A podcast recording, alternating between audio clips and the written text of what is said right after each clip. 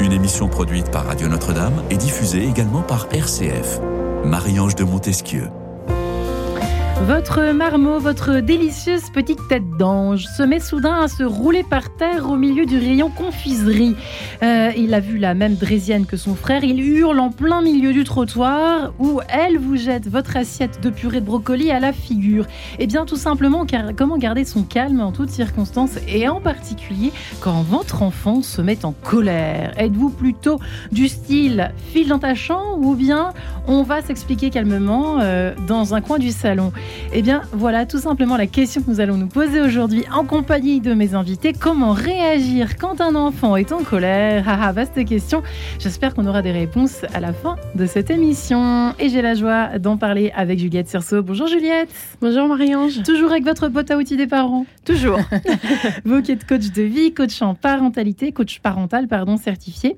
Euh, vous avez donc créé ce fameux podcast, la boîte à outils des parents. C'est bien utile. En temps de crise, il y en a certains qui une certaine, qui je, pense qui viendra bientôt dans cette émission, qui a même écrit un, ouvrage consacré aux parents en temps de crise. Donc c'est vous dire. Alette Naquet est également avec nous. Bonjour Alette. Bonjour Marion. Et oui, alors vous êtes venue avec votre méthode Espère. Vous de votre côté parlez bien dans votre micro, chère Alette. Vous qui êtes psychologue clinicienne, formatrice en relations humaines, relations humaines. Euh, vous avez, vous, vous transmettez donc vous veillez à la trans, à la bonne euh, transmission de cette méthode Espère de Jacques Salomé et vous donc vous formez des, des praticiens régulièrement à cette méthode, à cette résolution émotionnelle, car c'est ça dont il s'agit. Peut-être un rappel pour nos auditeurs de ce que c'est qu'espère en deux mots Alors, euh, la méthode Espère et la résolution émotionnelle, n'est pas du tout la même chose. pas pareil. Non, non. Donc, la méthode Espère est une pédagogie de la communication qui vise à améliorer les relations humaines dans toute relation, y compris relations par-enfant. D'accord, mais ça peut euh, marcher au travail, euh, dans, voilà, dans l'amitié, tout ça. Dans, dans, dans toute, toute relation significative à nos parents, à, à, à, relation de couple, relation aux enfants, petits-enfants et professionnel évidemment. Euh, simplement, c'est une euh, voilà, c'est fait d'outils très concrets. La méthode Espère, c'est vraiment quelque chose de très concret, des règles d'hygiène, parce que l'hygiène apporte la santé, donc la santé des relations. Et donc, euh, c'est vraiment une très belle méthode, très pragmatique, très concrète, qui aide beaucoup de, parents pour élever leur enfant et hmm. communiquer avec leur enfant.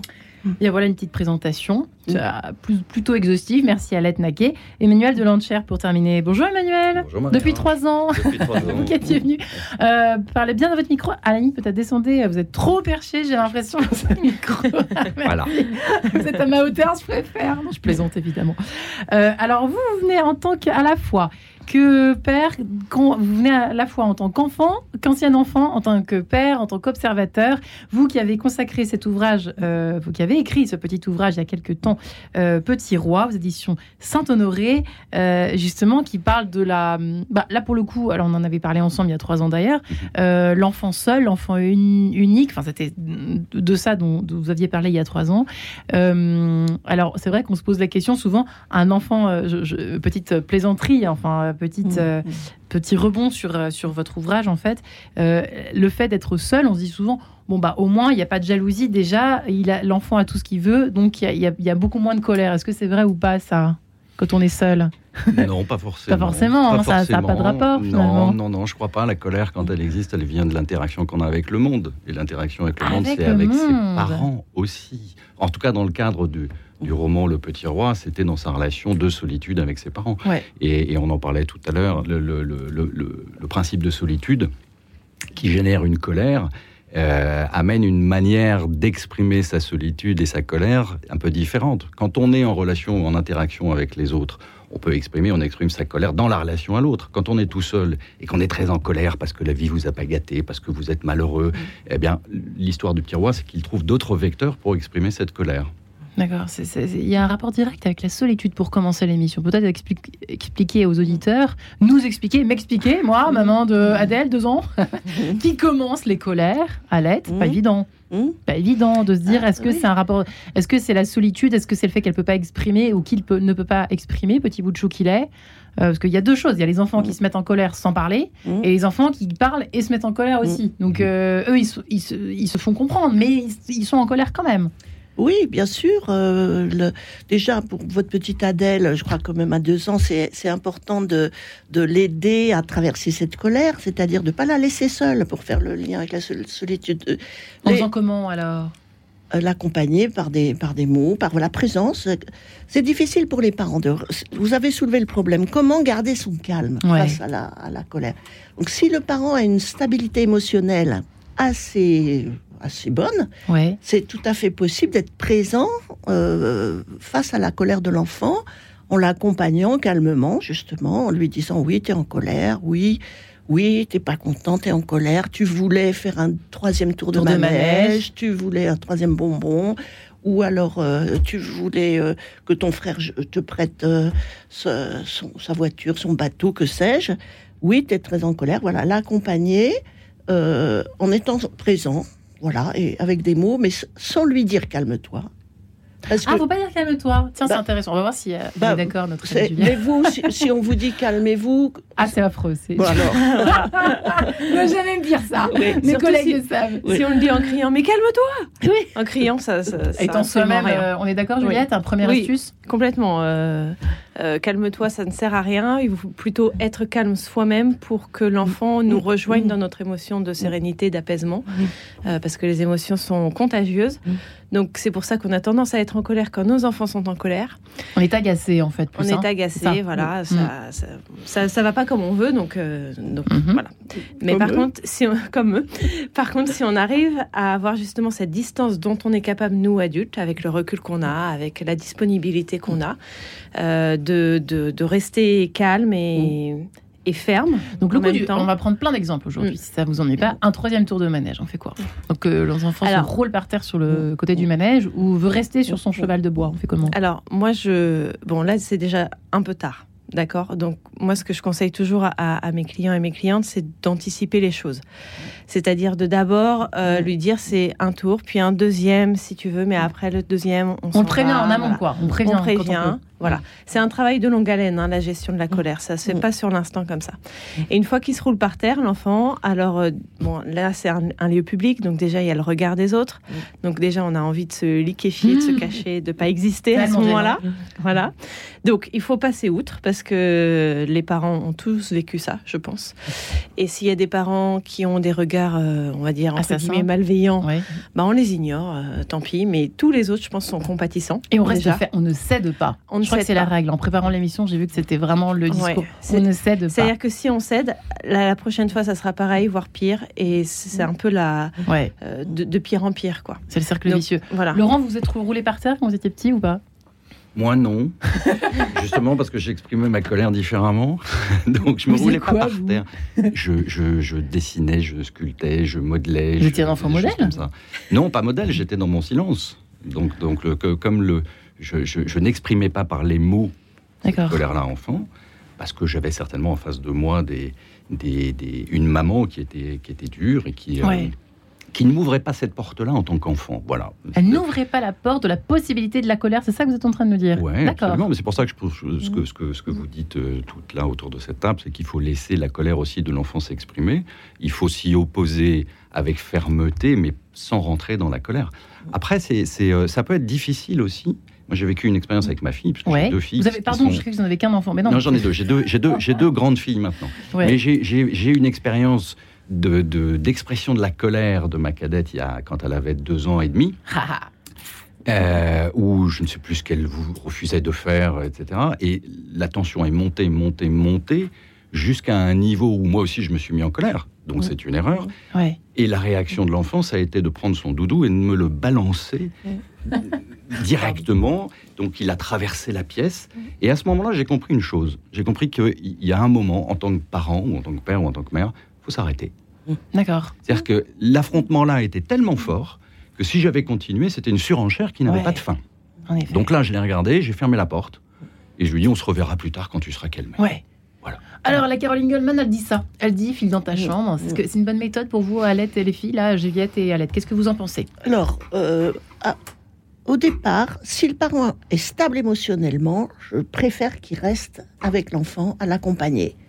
Maintenant, si le parent euh, réagit trop fort émotionnellement et se met en colère aussi, eh bien, je préfère que chacun aille dans une euh, pièce différente. Bon, la colère, c'est une vague qui monte, qui envahit et qui redescend. Donc, en fait, si le parent peut rester présent, accompagner cette colère par des mots en restant calme, bah, c'est l'idéal parce que à ce moment-là, euh, il s'agit d'être patient, d'attendre que ça redescende, et puis ensuite de mettre des mots, parce que c'est, enfin, pas, des mots, mais d'aborder le niveau raisonnable alors que sous l'effet de la colère, c'est pas la peine de, lui d'être raisonnable. Hein. Est-ce que est-ce que l'autorité est naturelle Est-ce qu'il y a une, forme d'autorité, un charisme d'autorité naturelle qui existe, Juliette et Alette et Laurent, selon vous? J'ai l'impression que vous êtes vous étiez un peu comme ça, vous non, vous avez un papa un peu autoritaire. Je pense qu'il y a une forme d'autorité naturelle qui existe. Moi, j'en parle aujourd'hui. J'en parle avec mes filles aujourd'hui et, qui me renvoie justement l'image de ce que j'étais en tant que père. c'est intéressant aussi quand les enfants grandissent et d'avoir cette interaction qui devient différente où l'enfant exprime la manière dont il a vécu son enfance avec vous. Et, en fait, ce qui ressort, c'est toujours très intéressant, c'était on a très vite compris les limites au-delà desquelles il fallait pas qu'on aille. Et ça, ça veut dire, je, je, me suis très rarement mis en colère avec mes enfants. D'accord. J'ossais le ton jusqu'à un niveau où elles savaient qu'elles devaient s'arrêter. Et ça, c'est est-ce que c'est du charisme? Je ne sais pas. C'est euh, en tout cas arriver à tisser ce lien-là très très jeune avec l'enfant. C'est génial parce que ça veut dire qu'il y a peu d'affrontements parce que l'enfant s'arrête mm. de lui-même. Alors, Juliette, juste avant de vous entendre sur ce point, je, je, allez-y d'abord. Allez-y, non, non. Je, voulais vous soumettre une phrase, parce que souvent je me fais gronder parce que je fais des digressions dans tous les sens. Euh, voilà cette phrase pour rejoindre, pour aller un petit peu plus loin euh, que vous, Emmanuel Lancher, justement. Voilà ce que dit l'académicien que vous connaissez peut-être, Jean Dutour, dans Le fond et la forme.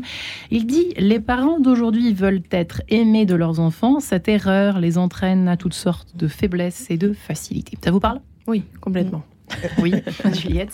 Et en faisant un pont avec ce qui est. Oui, moi je pense qu'il n'y a pas d'autorité naturelle. Je pense qu'elle se construit euh, petit à petit par un lien de confiance, justement, de savoir quelle est la limite. Euh, voilà. Moi, avant, il y avait un avant et, un maintenant. Avant, je savais pas du tout comment faire avec mon fils qui faisait beaucoup, beaucoup de colère. Il va bientôt avoir 8 ans maintenant, mais les trois premières années étaient euh, catastrophiques. J'ai tout essayé. Et ce qui fonctionne, c'est de rester calme, de l'accompagner. Et donc, pour faire un lien aussi avec ce que dit euh, Caroline Goldman, euh, pas le mettre dans sa chambre, mais plutôt l'accompagner, le prendre dans ses bras, euh, enfin le prendre dans, les bras. oui, oui, mmh. le prendre dans les bras pour le faire redescendre, pardon, pour parce qu'en fait le cerveau il a fait un switch et du coup comment on le remet en, route normalement, c'est avec un contact physique. donc mais quand l'enfant se débat dans tous les sens. Hein. Alors c'est pas toujours possible. Effectivement, c'est pas toujours possible. Donc dans ce cas, moi je conseille de rester à côté. Euh, si on est, si c'est possible, hein, je mm. rejoins ce que vous disiez, Alette. Euh, si c'est possible, on reste à côté, euh, on l'accompagne, on lui dit, bah, je suis là. Quand tu as besoin, je suis à côté de toi, je t'aide. Mm. La colère, c'est un appel à l'aide finalement, parce que l'enfant ne sait pas du tout gérer toutes ses émotions. Mm. Donc, sachant ça, on va pas forcément lui dire, file dans ta chambre, je veux pas te voir, ou exprime pas ta colère. Je pense que vous avez. C'est vraiment, euh, voilà, c'est un appel à l'aide et il faut plutôt accompagner l'enfant. Alors, en préparant l'émission, chère Alette, j'ai remarqué que certains euh, psychologues avaient classé en trois types. Il y a trois types de colère. Il y a la mm-hmm. colère décharge émotionnelle. C'est-à-dire qu'il faut peut-être rappeler aux parents que euh, si ça se produit, si ces colères se produisent de façon, euh, de façon, euh, de façon anormale, de façon répétée surtout dans, mmh. une, dans, une semaine, dans, plusieurs fois dans la journée, pour des choses, pour des broutilles, etc., c'est qu'il y a peut-être quelque chose à voir avec le stress, le, le je sais pas quoi, le rythme de l'enfant, mmh. quelque chose qui ne va pas. Est-ce que c'est vrai ou pas selon vous? Oh, certainement, parce que euh, c'est valable pour les adultes aussi. Dès que nous sommes fatigués, nous sommes plus irritables et puis nous pouvons exploser plus vite.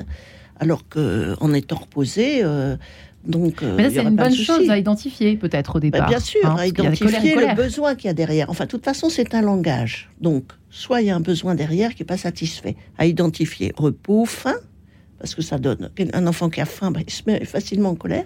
bon, mais il y a, y a aussi après, dans sa toute-puissance de l'enfant, il voudrait que ses désirs soient tous satisfaits donc euh, ou réalisés. Donc c'est là ce dont nous parlions, là, acheter quelque chose au supermarché, oui, typiquement. tout ça. Hmm. Donc ça, c'est important de différencier désirs et besoins. Les besoins, les parents sont en charge des besoins des enfants, mais pas des désirs. Donc pour laisser désirs, je ne cède pas. Hmm. Mais si c'est un besoin, euh, je veux encore un gâteau. Euh, ah, sauf si c'est de la faim. Ah oui, ça, tu vas manger tes, brocolis alors. oui.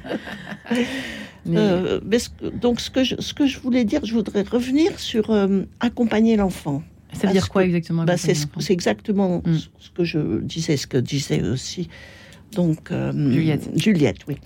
Donc c'est que si on le laisse seul, eh bien, ça accentue sa colère. Il, il, la remet, il, cultive sa colère. Au lieu que ça soit une vague qui monte et qui descend, quand il est seul, il la rumine, il la cultive. Quelquefois, il s'arrête et puis il reprend. Et il n'a pas les moyens de, euh, de s'apaiser. Et ça va euh, produire même du ressentiment, voire de la haine euh, contre le parent. Donc, bien sûr, les, parents n'ont pas à être parfaits. Moi, je, dis simplement, quand c'est possible et que vous restez calme, c'est mieux de rester dans, avec l'enfant et de, l'accompagner, comme nous venons l'une et l'autre de le dire. Et, si le, parent est trop impacté, eh bien, c'est mieux de se séparer. Et c'est un petit peu ce que vous disiez tout à l'heure. Mais pas forcément dans la chambre de l'enfant, euh, en mode punition, la porte fermée, etc. Chacun dans une pièce pour euh, se calmer euh, mmh. chacun. Et Laurent, comment, comment Et en parler après. Oui. Comment est-ce qu'on arrive J'ai l'impression que là, on n'aurait jamais pu avoir cette conversation il y, a, il y a 40 ans ou 50 ans. Enfin, on vient, évidemment, je suis pas en train de bénir le passé. Mais c'est drôle que vous avez dit, quand vous avez dit tout à l'heure, lorsque vous avez dit que il n'était même pas question d'aller plus loin avec ma mère, quand vous, vous disiez ça vous-même de votre vos propres parents, de votre propre mère. Mm. Qu'est-ce qu'ils avaient de plus, ces, parents, que nous, nos grands-parents, ces parents-là? C'est ça que je comprends pas, en fait. Sans, parler de, mon, enfin de, de, l'expérience de mes propres parents, mais je pense que nous, en tant que parents aujourd'hui, notre génération est beaucoup plus ouverte aussi à, à, ces notions-là. Euh, on est beaucoup plus à l'écoute que l'étaient nos parents. Moi, je ne déjeunais pas, je ne dînais pas avec mes parents à la même table. Mm. Mon père rentrait, euh, j'étais déjà couché, il partait, euh, j'étais pas encore levé. Donc on avait, nous, dans notre famille, une mère qui jouait ce rôle de pilier qu'elle faisait avec euh, très bien, parfois moins bien euh, également, mais, mais, ça comme tout le monde. Donc euh, il y avait une forme d'autorité qui faisait que l'expression des sentiments était quelque chose de compliqué. Voilà, parce que pas forcément accueilli. Aujourd'hui, je, je, pense qu'on est dans une société où l'expression des sentiments, quels qu'ils soient, est beaucoup plus accueillie et beaucoup plus libre euh, pour, pour, la plupart des gens. Ouais. Eh bien, je vous propose de nous apaiser. si vous étiez un peu énervé, mais je crois pas que nous l'étions. Ce scherzo de Beethoven, extrait de cette sonate numéro 10 en sol majeur, opus 96. À tout de suite. En quête de sens, une émission produite par Radio Notre-Dame et diffusée également par RCF.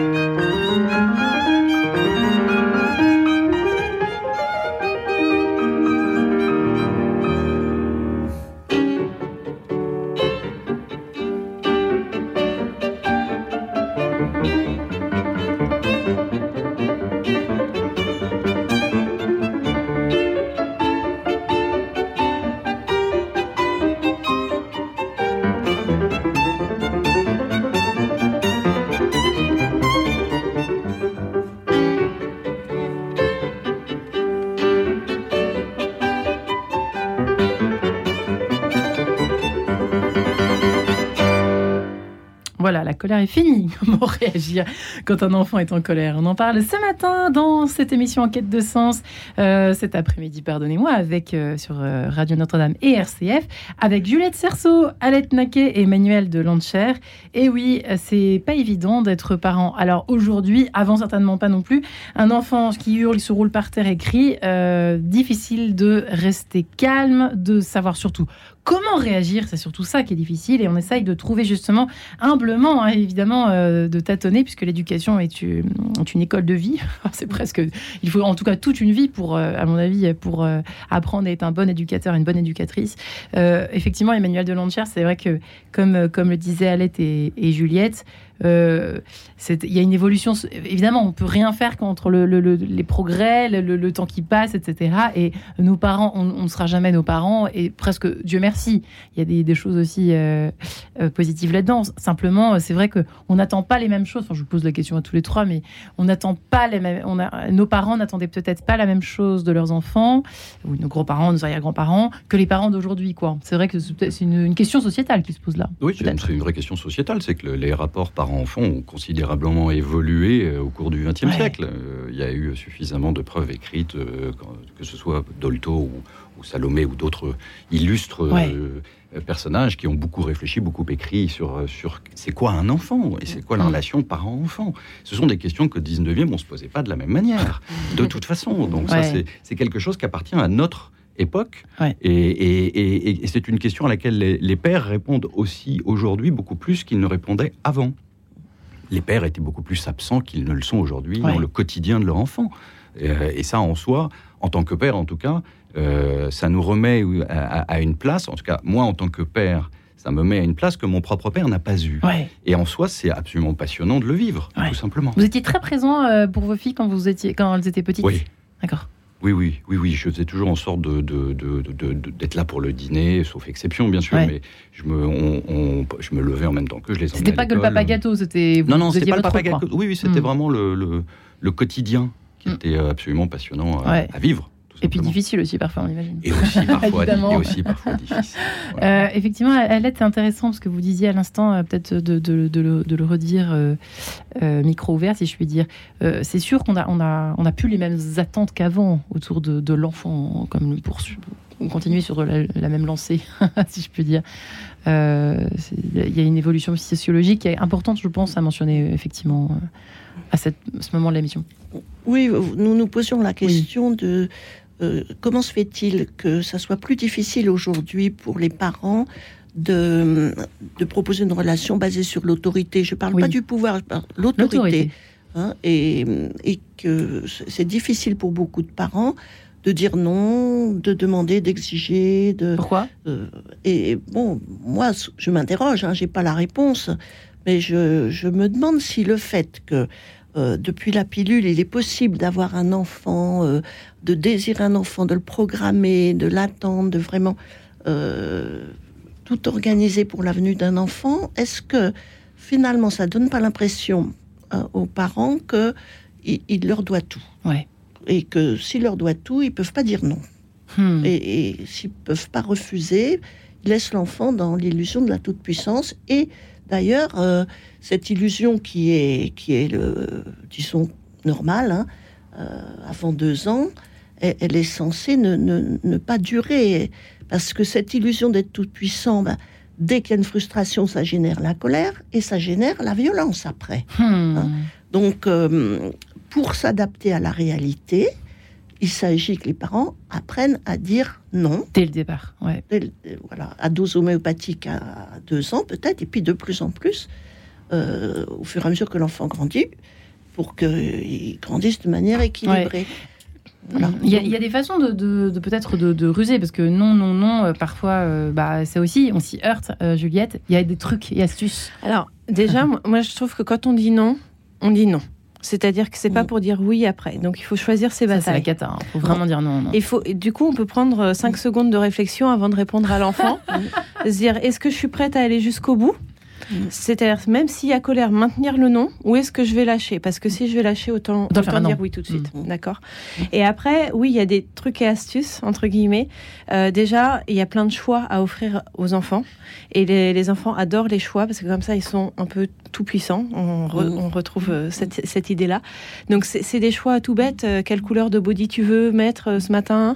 Donc, Quand ça il veut pas s'habiller, ça, ça arrive, les enfants qui veulent pas s'habiller le matin. voilà. Ça, ça peut être quelle chaussure tu veux mettre entre évidemment pas des bottes s'il pleut et des sandales, mais entre des bottes et des, baskets ou quelque chose comme ça. Euh, parce que les sandales, on lui explique que ça c'est hors limite quand il pleut. Et les deux, et les deux purées, pareil, ça peut marcher aussi. Tu préfères celle-là ou celle-là Ça dépend. ça dépend parce que le repas c'est un peu plus compliqué. On va pas faire deux repas tous les soirs. Non, c'est vrai. Donc on va lui dire là, par exemple, la purée c'est du brocoli. Par contre, en dessert, tu auras le droit entre, je mhm. sais pas, un dessert chocolaté bien, et une compote, quoi. Voilà, quelque chose que. Guillaume me dit une charlotte aux fraises avec qui vient d'avoir un, petit bout de chou, une petite bout de shoot euh, de quelques mois. La charlotte aux fraises, ça sera pas pour tout de suite, Guillaume. Bon, poursuivons. Donc oui, offrir le choix c'est vraiment euh, l'antidote euh, aux colères, je pense. Et puis euh, expliquer à l'enfant, lui dire pourquoi là c'est pas possible de faire un troisième tour de manège, par exemple. Pourquoi là c'est pas possible d'avoir des frites au lieu de la purée de brocoli. lui expliquer. Alors il va peut-être pas comprendre, mais au moins il a l'idée en tête. Et petit à petit, il va comprendre. Ouais. Laurent, vous avez une idée, une idée sur la question? Du choix? oui, après, le, moi je trouve, je trouve toujours intéressant à un moment d'aller sur un autre niveau qui est l'humour, même avec son enfant. Ah, c'est intéressant. C'est-à-dire que l'humour, c'est une manière de dédramatiser une situation. Et quand, enfin, on se souvient tous. C'est un truc de euh, papa, ça, non? Les papas, ils sont un peu comme ça. Peut-être, oui. On est, peut-être un peu plus. J'ai fait un épisode qui s'appelle L'humour gagne toujours, où j'explique justement ce que bon, voilà. Ah, Juliette. Ah, on, a tous vécu en tant que parents le moment où le, le, bébé que vous nourrissez vous à la cuillère parce qu'il n'est pas encore en âge de le prendre. Et puis à un moment, évidemment, il va tourner la tête ou il va vous recracher le truc. C'est là où on invente des jeux. C'est là où on invente les jeux avec la cuillère qui devient un, avion, une navette spatiale, un, truc. Et, ça, en fait, ça change tout le comportement de l'enfant. L'enfant se, se, déconnecte de son, de, de, son premier ressenti de colère ou de, et finalement vous suit parce que vous lui racontez une histoire. C'est toujours pareil, quand on commence à raconter une histoire différente à un enfant et à l'emmener quelque part qui, dans un lieu ou dans, une histoire qui peut être ludique, qui peut être drôle, etc., l'enfant, il vous suit. Il vous suit. Ouais. Alette, c'est une bonne idée, ça, l'humour. Bien sûr, l'humour, bien sûr. Mais je, revenais quand même sur l'idée pour les parents d'avoir un critère fiable pour dire oui ou dire non. Mm. Euh, alors là, c'est pas au moment de la colère, hein, c'est après. Hein. C'est ou, Est-ce que j'ai bien fait C'est ça Est-ce que j'ai bien fait Ou non, alors non, ça serait de, de, savoir, voilà, euh, de dire à l'enfant, je suis en charge de tes besoins. Bon, ça me coûte déjà assez cher. Bon, ça c'est entre parenthèses. Je suis pas en charge de tes désirs. Mais ça, on peut lui dire comme ça. Ah ben bien sûr. D'accord. Et très tôt, et comme leitmotiv, et comme ça, ça me permet, moi, de pas m'interroger, est-ce que je vais dire oui ou dire non à chaque seconde? C'est c'est un besoin, c'est oui. Hmm. C'est un désir. À ce moment-là, on peut le mettre dans la boîte à désirs. Je peux vous mettre un exemple très très très classique. Oui, euh, Petit parc tous les hmm. soirs, les prêts, les prêts prêter, prêter ma trottinette, prêter ton ah vélo.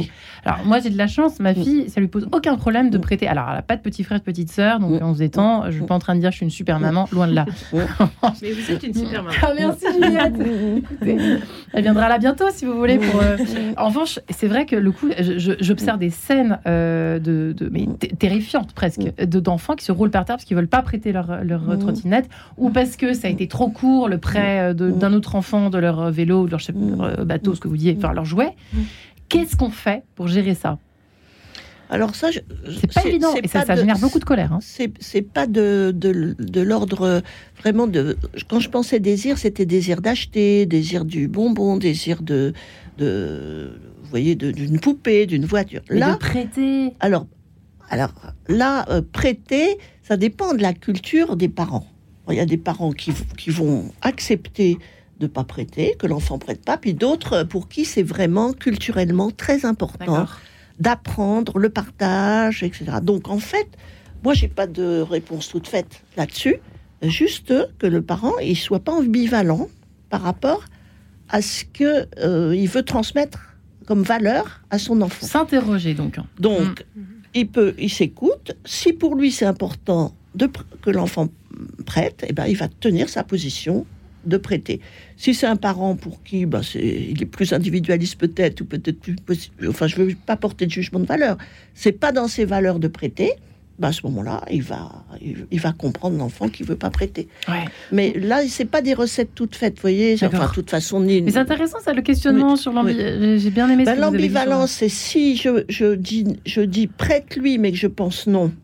Ben, l'enfant, il, le, il le sent. Hmm. Et l'inverse est pareil. Donc, euh, c'est quand je suis vraiment ferme, congruente avec ce que je pense. Les, ce vous parliez d'autorité naturelle, c'est un peu ça. L'autorité naturelle, c'est être capable de d'être en accord avec ce que je pense, avec ce que je demande, avec mon regard, ma posture, le ton de ma voix. Hmm. Quand un enfant est en danger, là, il va se pencher. Il n'y a pas d'hésitation. Hmm. Nous sommes congruents. Mais quand il veut un bonbon, non. Ah ben, est-ce que je dis oui Est-ce que je dis non Oh, le pauvre petit bout de chou. Il a passé sa journée à la crèche. Allez, on va céder, hein, Juliette? Ben non. Et là, il y a l'ambivalence. Et là, il y a l'ambivalence. Et c'est là où l'enfant s'engouffre. Et, et d'ailleurs, il peut faire des colères euh, quand même euh, pour faire pression. Ouais. C'est-à-dire, c'est c'est pas toujours des colères euh, très justifiées, c'est un peu pour hmm. avoir le dessus. Donc, euh, Juliette. pas d'ambivalence. L'ambivalence, c'est insécurisant pour l'enfant. Ça veut dire qu'il ne sait pas sur quel pied danser. C'est-à-dire que le bonbon en rentrant de la crèche, si un jour on dit oui, le lendemain il faut qu'on dise oui. Parce que si un jour on dit oui, le lendemain on dit non, le gamin il s'attend à ce que quand on rentre de la crèche, il ait un bonbon parce qu'il aime beaucoup ça quand même. Et, en fait non, il n'en a pas. Ah bah alors là c'est colère assurée parce, que, parce, que, parce qu'en fait, il, s'est imaginé le, mm. la scène euh, d'avoir un bonbon en rentrant de la crèche parce qu'il en a eu hier. Mm. Et il n'a pas compris qu'en fait, c'était une exception hier. Et en fait, ça veut dire qu'il faut dire que voilà, c'est ce que j'allais vous dire, qu'il y a une exception. Oui. Alors aujourd'hui, tu sais, c'est un jour particulier. Exactement. Parce que ceci, cela. Et donc, dans ce cas, le lendemain, il va pas s'attendre à avoir le bonbon et donc il y aura pas de colère. Et là, c'est OK. Laurent, vous avez une. Non, mais c'est intéressant parce que moi, je vous appelle Laurent. Je, je sais pas, mais vous avez vu, j'ai pas le, j'ai pas le. le pas fait de colère. Non, j'ai pas fait de colère. Le, c'est une question. Moi, j'aime bien cette notion aussi de rituel, en fait, parce que les rituels, quand, dès le plus jeune âge, c'est-à-dire d'avoir des des, des, des, actes répétitifs, mais, mais de manière positive. Oui, tout à fait. Le, le ritualiser la vie du quotidien. C'est une manière aussi, ce que vous disiez très justement, de sécuriser l'enfant pour des choses qui reviennent. Donc, euh, il n'y a pas de, de, de, de vide. il y en a toujours, mais, mais en tout cas, il n'y a pas de vide qui vont forcément générer une colère. Et quand la colère arrive, bah après, c'est évidemment l'attitude du parent qui consiste à, à mettre les, les, les, les freins, euh, les, limites pour que l'enfant ne reproduise pas ça. Donc, avoir des éléments, des moments exceptionnels et le dire. Aujourd'hui, c'est exceptionnel. Voilà, c'est entendu. Voilà, mais après, quand il y a plein de choses ritualisées qui sont source de plaisir. Parce que, évidemment, c'est aussi dans le plaisir qu'il faut que, que, l'enfant se construit, essentiellement. Et euh, ça, c'est pour moi quelque chose de très positif. Mmh. Ouais. Euh, voilà. Bon, il ne faut pas non plus qu'il y, ait très excessif. Mmh. Euh, enfin, en rien d'ailleurs, souvent. enfin, si, on mange que du sucre, on va pas aller très bien, quoi. C'est sûr. N'est-ce pas, à l'aide, justement, que nous oui. Moi, c'est pour ça que je reviens sur l'idée quand même d'un critère fiable, parce que dans ce que disait Juliette, c'est que euh, si l'enfant est si dépendant du bon gré de sa mère ou de son père, euh, il, va va finir par arriver à manipuler. Ah, faut que je demande, faut que ma mère soit de bonne humeur pour que je lui demande ça, sinon elle va dire non. Elle va dire à sa petite copine, euh, ah oui, aujourd'hui ma maman était, elle était, elle était de bonne humeur, alors j'en ai profité. Elle m'a dit oui, c'est la dépendance émotionnelle et c'est la manipulation l'enfant se dit quelles sont mes chances pour que ma mère dise oui? Voilà, je vais être gentil avec elle, après elle dira oui. Vous voyez, tout ce système-là n'est pas sain. Tandis que quand il y a désir, besoin, je recherche tes besoins, ça c'est un désir, c'est un beau désir. Si tu avais cette poupée, qu'est-ce que tu imagines que tu ferais avec, etc. Hmm. Voilà. Et puis, si ce désir, il, reste, tu peux le mettre dans ta boîte à désir. et dans une semaine, nous verrons s'il est encore là. Et, s'il est encore là dans une semaine, bah, qu'est-ce que tu peux faire pour ton désir?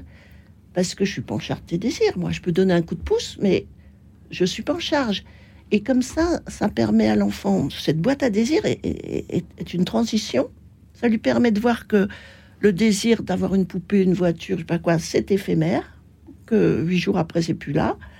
Que, euh, ou si c'est encore là, bah, se mobiliser. Et là, c'est toujours la même chose, accompagner l'enfant pour qu'il réalise son désir.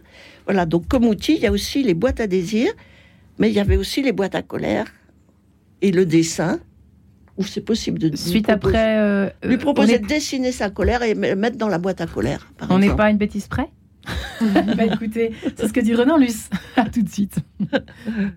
En quête de sens, une émission produite par Radio Notre-Dame et diffusée également par RCF.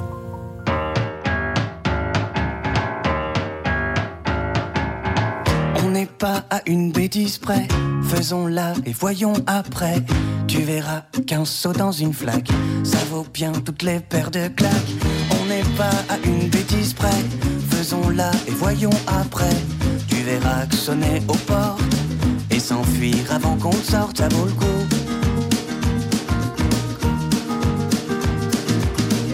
Mes bonnes bêtises, je m'en souviendrai toujours.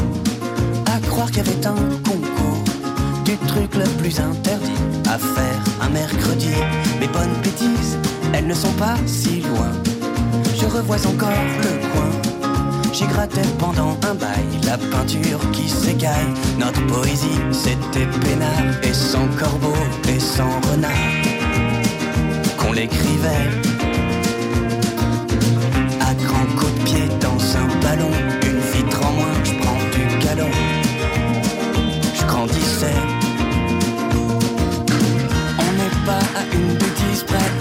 Faisons-la et voyons après tu verras qu'un saut dans une flaque, ça vaut bien toutes les paires de claques. On n'est pas à une bêtise près, faisons-la et voyons après. Tu verras que sonner au port et s'enfuir avant qu'on sorte, ça vaut le coup.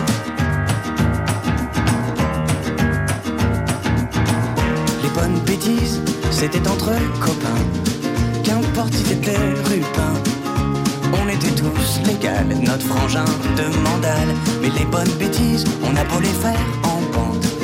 Y a une règle dans la truande. C'est à celui qui s'y colle qu'il arrive des bricoles. Ma plus belle femme, sans aucun doute, celle du crapaud et du mammouth qui explose.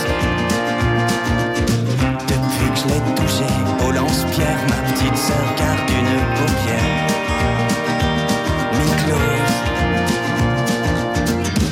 Pas à une bêtise près. Faisons-la et voyons après. Tu verras qu'un saut dans une flaque, ça vaut bien toutes les paires de claques. On n'est pas à une bêtise près. Faisons-la et voyons après. Tu verras sonner au port et s'enfuir avant qu'on sorte, ça vaut le coup. On n'est pas à une bêtise près. Faisons-la et voyons après. Tu verras qu'un saut dans une flaque, ça vaut bien toutes les paires de claques. Faisons-la et voyons après. Tu verras que sonner au port et s'enfuir avant qu'on sorte, ça vaut le coup. Tu verras, on verra après. Euh, sais pas si c'est une bonne idée de dire ça aux enfants qui nous écoutent. Mais non, puisque ce sont les parents qui nous écoutent aujourd'hui. Voilà, nous retrouvons dans cette émission, nous parlons de colère, des colères des enfants. Comment réagir quand il ou elle est en colère? Pas simple. Mais il y a quand même des, petites astuces, effectivement. On en parle avec nos invités du jour, Juliette Cerceau, qui est coach de vie et coach en parentalité certifiée. Elle qui a créé une boîte, un podcast. La boîte à outils des parents fort utile. Alette Naquet est également avec nous. Elle qui est psychologue clinicienne, formatrice en relations humaines avec sa méthode la méthode euh, ESPER, n'est-ce pas, Alette, mm. euh, et qui forme également des praticiens à la résolution émotionnelle MRES. Alors, vous êtes quand même euh, très forte mm. en émotion, forte ou pas, mais les, émotions, évidemment, on en parle forcément dans cette émission qui touche à la colère. Emmanuel, pour finir, Emmanuel de qui, est, qui a écrit il y a quelque temps Petit Roi aux éditions Saint-Honoré.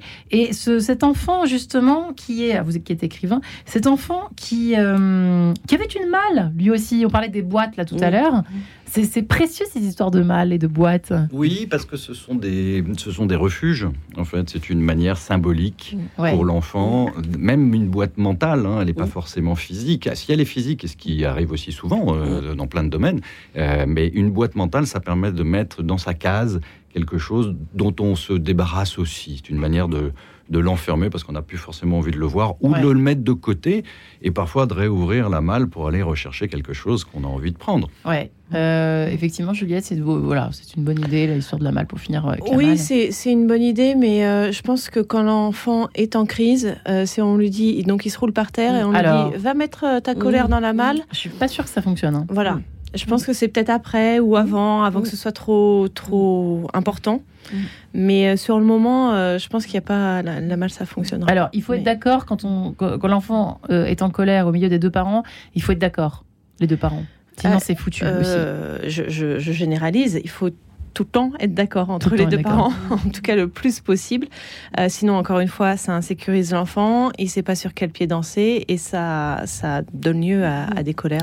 Et il ne faut pas donc sur J'aimerais bien qu'on revienne à, garder son calme, là, l'histoire de garder son calme, parce que finalement, on n'a pas trop développé là-dessus. Euh, c'est quand même le cœur de notre histoire, quand même. Hein. Oui, alors c'est loin d'être évident. Hein, parce que ça veut dire quoi? Ça veut dire qu'il faut pas dire un mot plus haut, il faut pas lever la voix, puis en même temps il faut qu'il nous entende parce qu'ici il crie, il faut qu'on parle fort. J'essaie de, vous voyez concrètement, c'est pas, ouais, non, s'il si, crie, on n'est pas obligé de parler fort, on peut même chuchoter. Ah parce que, euh, comme ça l'enfant va devoir baisser son niveau sonore pour pouvoir nous écouter, il va devoir tendre l'oreille pour pouvoir nous écouter, ce qui va en fait le sortir de sa de sa colère et euh, et, ça, ça va l'amener donc dans un dans une émotion un peu plus calme.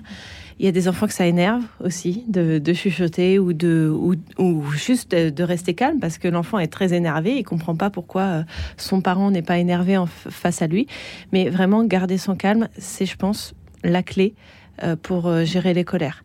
Si on surenchérit, l'enfant va surenchérir et surenchérir, c'est ce que vous disiez aussi tout à l'heure. Où est-ce qu'on s'arrête?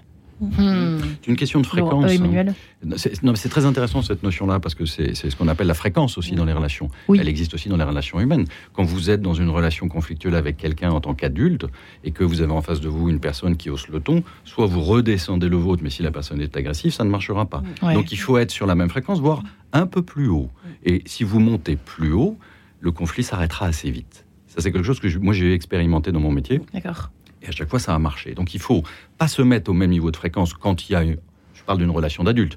Par rapport à une relation d'enfant, vous avez raison, il faut baisser sa fréquence. Hmm. Parce que la surenchère avec un enfant ne marche pas. On n'est pas dans une relation équilibrée d'adulte à adulte, mais de parent à enfant. Donc le, le, la voix, l'intonation et la manière dont vous montez ou descendez apaise ou au contraire accentue la colère de l'enfant. Ouais, c'est intéressant. Alette, qu'est-ce que vous diriez sur l'histoire de garder son calme, garder bien le sûr, calme Bien sûr, euh, c'est l'idéal, mais bon, nous sommes pas parfaits comme parents, et puis il y a des tas de circonstances qui font que c'est difficile de le garder. Mais si c'est possible de garder son calme, d'accompagner, c'est vraiment l'idéal. Alors, parce que si je garde pas mon calme, bah, moi je vais être en colère. Si je suis en colère, c'est là, c'est effectivement c'est une surenchère, mais c'est aussi que je, je, vais punir. Punir, c'est fonction de ma colère. Donc je vais euh, dire va dans ta chambre et tu n'auras pas de dessert pendant huit hmm. jours ou tu joueras pas euh, à la Game Boy, je que sais-je, pendant huit jours ou tu n'auras pas de dessin animé pendant un mois. C'est-à-dire que la, ma propre colère est très mauvaise conseillère et c'est déconseillé donc de, de donner une punition sous le coup de la colère parce qu'elle est toujours injuste, toujours disproportionnée. Elle est juste fonction de mon retentissement à moi. Donc, euh, le mieux, c'est vraiment d'aller chacun dans, son coin si le parent n'est pas en capacité, n'a pas les ressources pour accompagner. Donc évidemment, tout ce qui est euh, fait gifs, on oublie, hein, ça ne sert à ah rien. Oui, ah bah, euh, loi. en 2023. Oui, oui, bien sûr. Alors, mais ce dont on n'a pas parlé, c'est que c'est l'enfant, lui, qui, qui peut avoir des gestes violents. Que, eh ben, J'allais y venir, figurez-vous. D'accord. L'enfant qui tape en guise de colère, c'était une vraie question. Il jette. Oui. Il casse. Il tape. Il tape. Il, dit il mord, quand il est petit. Qu'est-ce qu'on fait par rapport à ça Ça, c'est interdit. Autant la colère est permise. La colère, elle est incontestable et c'est ce qu'il ressent. On peut pas, c'est pas possible de, nier une colère. Il est hmm. traversé, il est envahi même. Donc, je confirme la colère. Oui, tu es en colère. Et je t'interdis de frapper, de jeter, etc. Ça va dépendre de l'âge, ça, bien sûr. Mais de toute façon, c'est possible de d'expliquer à, l'enfant que ce qui est interdit, c'est pas sa colère, mais ce sont ses gestes. Et que d'ailleurs, on peut lui expliquer très tôt que la police, euh, elle n'accepte pas ça non plus. Et que pour les hmm. adultes aussi, parce que les garçons en tout cas, enfin moi j'ai un petit-fils qui a 5 ans et demi, il me parle beaucoup de police, de, de prison, de, tout ça. Donc euh, moi je lui ai que les, gestes euh, comme ça, c'était interdit pour les adultes. Hmm. Et donc, euh, les adultes qui faisaient ça, bah, ils, étaient plus, ils étaient sanctionnés. Ouais, euh, Juliette, effectivement, ouais, c'est intéressant l'histoire des enfants qui tapent. Moi, moi, je conseille d'arrêter le geste, c'est-à-dire hmm. qu'une fois que l'enfant a hmm. tapé, la frustration est sortie par le geste, taper, lancer, mordu, enfin voilà, peu importe. Donc, arrêter le geste avant qu'il ait pu le faire. Oui. Donc ça, ça nécessite euh, un, peu de du force. Réflexe, Alors, hein. euh, un, réflexe et puis un peu de force. Donc on le fait pas quand il a 15 ans, évidemment. deux ou trois, c'est plus facile. Deux ou trois, c'est plus facile. Arrêter le geste, comme ça, la frustration n'est pas libérée par le geste et donc il doit trouver une autre façon de le faire. Et lui proposer des solutions alternatives. Par exemple, jeter un jouet euh, contre la télé, ça ne marche pas. Par contre, jeter un coussin par terre, on peut le faire. Mm. Donc voilà, il y a des coussins de colère, il y a, des, il y a, il y a plein d'alternatives comme ça, mais voilà, enfin, l'enfant, il sait pas quoi faire de cette colère, donc il faut lui trouver des, mm. des façons de, de l'exprimer et qui, mm. qui puisse s'assortir et qui puisse euh, en faire quelque chose et se calmer. Parce que c'est pas, c'est une fois que c'est arrivé, ça s'est vite arrivé, quoi. Donc c'est pas facile, je trouve, de. Ouais, mais on observe notre enfant, on sait quand est-ce que, enfin, voilà, quand les enfants sont fatigués, quand ça risque d'arriver, quand on est un peu sur la brèche. Donc là, on va redoubler de bienveillance, on va redoubler d'humour, on va redoubler de. C'est ça, Emmanuel, hein, c'est secret, vous êtes d'accord hein, Oui, c'est ça, c'est ça. Il faut observer ses enfants, en fait, une fois de plus. Hein. Ah, mais l'observation, elle est, elle est, elle est essentielle. Si on n'observe pas, on passe à côté. Donc il faut être, il faut être à l'écoute, il faut être un observateur permanent. Même si évidemment on n'est pas parfait, évidemment on passe à côté de choses, euh, mais mais si on n'est pas observateur et si on n'est pas attentif, ça marche pas. Ouais. Euh, et les enfants qui, qui ricanent parce qu'on leur dit non toute la journée. Il faut pas non plus dire non, non, non toute la journée. C'est-à-dire qu'il faut là aussi ruser un peu les uns les autres. Oui. Oui, il ça faut fait dire à l'aide. Ben moi, je, ris parce que ça dépend pourquoi. Moi, j'ai ce leitmotiv. Je suis en charge de tes besoins. Je suis pas en charge de tes désirs. C'est comme un disque rayé. Vous voyez? Donc, après, bon, alors, bon, bien sûr, il va me dire, euh, mamie, c'est un, un, un désir qui est devenu un besoin. Ah oui, ah ben oui, oui, oui, donc comme ça. A la suite dans les idées, ce petit-là. Mais là, c'est l'humour qui, qui, vient, etc. Mais avec les boîtes, vraiment, c'est du symbolique. Mettre son désir dans une boîte, dessiner sa colère, la mettre dans une boîte, la reprendre après, tu la reprendras. On peut commencer à deux ans? Mais euh, non, je pense trois ans, quatre ans? C'est dès qu'elle est, dès qu'elle est apaisée un peu que c'est possible de la dessiner, je rejoins. L'âge pour les boîtes, c'est... Ah, pour les boîtes, bah, pourquoi pas? Oui, deux ans. Trois, quatre, Oui, peut-être.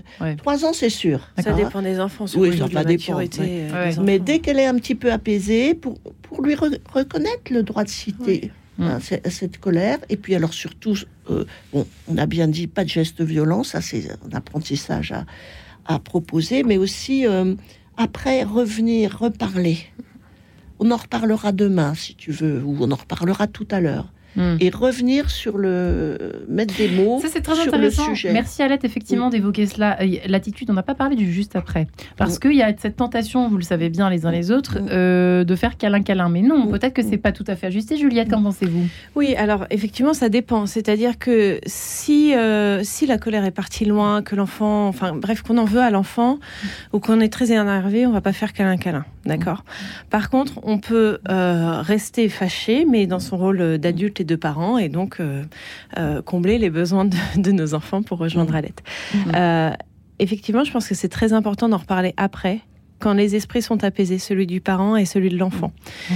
Euh, pas mettre des mots tout de suite parce que c'est la colère qui va parler et la colère n'a pas de fin dans ce cas.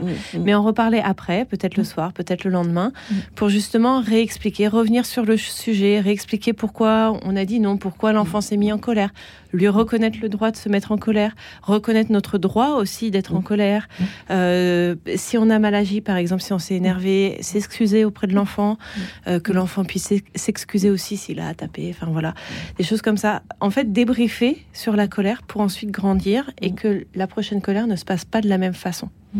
il va peut-être en falloir plusieurs avant que ce soit bien rodé. Ouais, ouais, c'est Euh, du boulot. hein. Mais voilà, c'est- c'est c'est du boulot quotidien. Mm. Mais, euh, mais je pense qu'on le fait avec plaisir pour voir grandir nos enfants et le plus épanoui possible. Hmm. Ouais. Euh, Emmanuel, là aussi, il y a une histoire de. Bah, pff, ouais. Euh, L'humour peut jouer, c'est sûr, là-dedans aussi.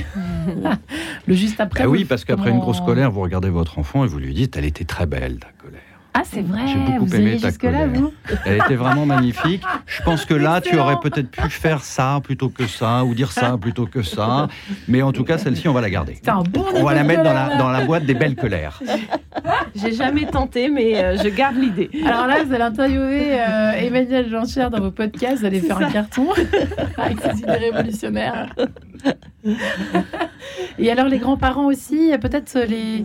euh, est-ce que ça peut aider d'avoir des personnes un petit peu extérieures, Emmanuel Est-ce que vous avez une idée là-dessus? Euh, vous trouvez les enfants qui sont assez. Il y a des, en- il y a des enfants Oui. aussi colériques, hein. attention. Non, il y a, des, enfants, hein. enfants colériques, plus sûr, que d'autres. hein. Vous, n'étiez pas. euh, Peut-être que d'autres euh, le sont plus que vous. bien sûr. Après, je pense que l'enfant se calque par rapport à la personne qu'il a en face de lui. Donc, euh, l'enfant n'a pas la même relation avec son père ou sa mère qu'avec ses Oh, grands-parents. c'est vrai. Voilà, parce que le- les rôles sont évidemment différents. Ouais. Donc, l'enfant, l'enfant, il est évidemment toujours intelligent et il Ouais. adapte son attitude par rapport à celle ou celui qu'il a en face. Alette, les Mhm. enfants sont toujours euh, plus en colère avec leur maman ou pas, naturellement? Est-ce qu'il y a quelque chose Oh, qui a été je, prouvé je, là-dessus? je, je crois pas, non. Leur maman ou leur. euh, par rapport au papa? Est-ce qu'ils font plus de caprice ou de colère avec leur maman? Je crois pas. Non. Non. Il y a pas Moi, quelque je- chose qui a été prouvé là-dessus? Non, non. Moi, je n'ai aucune notion là-dessus. Moi, je, je, je- le- la colère, c'est finalement une émotion écran qui cache. On a- nous avons parlé des frustrations. Bon, ça, c'est la majorité. Une frustration par rapport à un désir ou une déception. Ouais. Mais ça peut être un ressenti d'injustice. Hein, pourquoi mon En frère général. euh, euh, sur le moment. Ah, Qu'est-ce qui déclenche? Je parle du déclencheur. Ce qui se manifeste par la colère, c'est derrière un autre ressenti. La, la colère est, la manifestation de quelque chose qui a été touché, blessé. Donc, qui Oui, peut donc être le petit frère qui arrive, qui a un an de moins, euh, voilà, c'est épouvantablement difficile au début, forcément, pour euh, pas mal d'enfants, j'imagine. Alors, c'est pas, pas ce que je voulais dire. Il peut, Ah. être, il peut être vexé, il se mettre en colère, il peut perdre au jeu, euh, se mettre en colère. Il peut, il peut avoir un sentiment d'injustice parce que l'autre a, a plus de tarte au chocolat. Oui. ou de- de- bon, que, que- voilà. Donc, en fait, quand, quand on redébriefe, pour reprendre Ouais. ce terme, le lendemain, je crois que c'est important d'aller voir ça. C'est-à-dire, bon, qu'est-ce qui a déclenché ta colère? Qu'est-ce que tu as ressenti vraiment? Qu'est-ce qui t'a. Alors, il va pouvoir dire ben, j'ai, j'ai, j'ai- j'ai été déçu, lui apprendre ces mots-là. alors, c'est ça qui fait voilà. progresser, en Ben fait. voilà, c'est hein. ça qui fait Le lien progresser parent-enfant. euh, Hein, Juliette, pour finir hein. Oui, justement, sur les mots des émotions, Oui. il y a sur mon site internet une liste des émotions à télécharger gratuitement. Oui. Et du coup, on peut transmettre les mots des émotions à l'enfant parce que quand il sait, nous aussi hein, d'ailleurs, quand on sait nommer l'émotion. On, sait, on sait plus l'accueillir, on sait mieux l'accueillir et elle est moins dévastatrice, elle prend moins des proportions importantes. Et bien voilà, retour au calme, comme on dit avec les chevaux aussi, retour au calme. Je dis ça, je dis rien. Juliette Circe, merci beaucoup.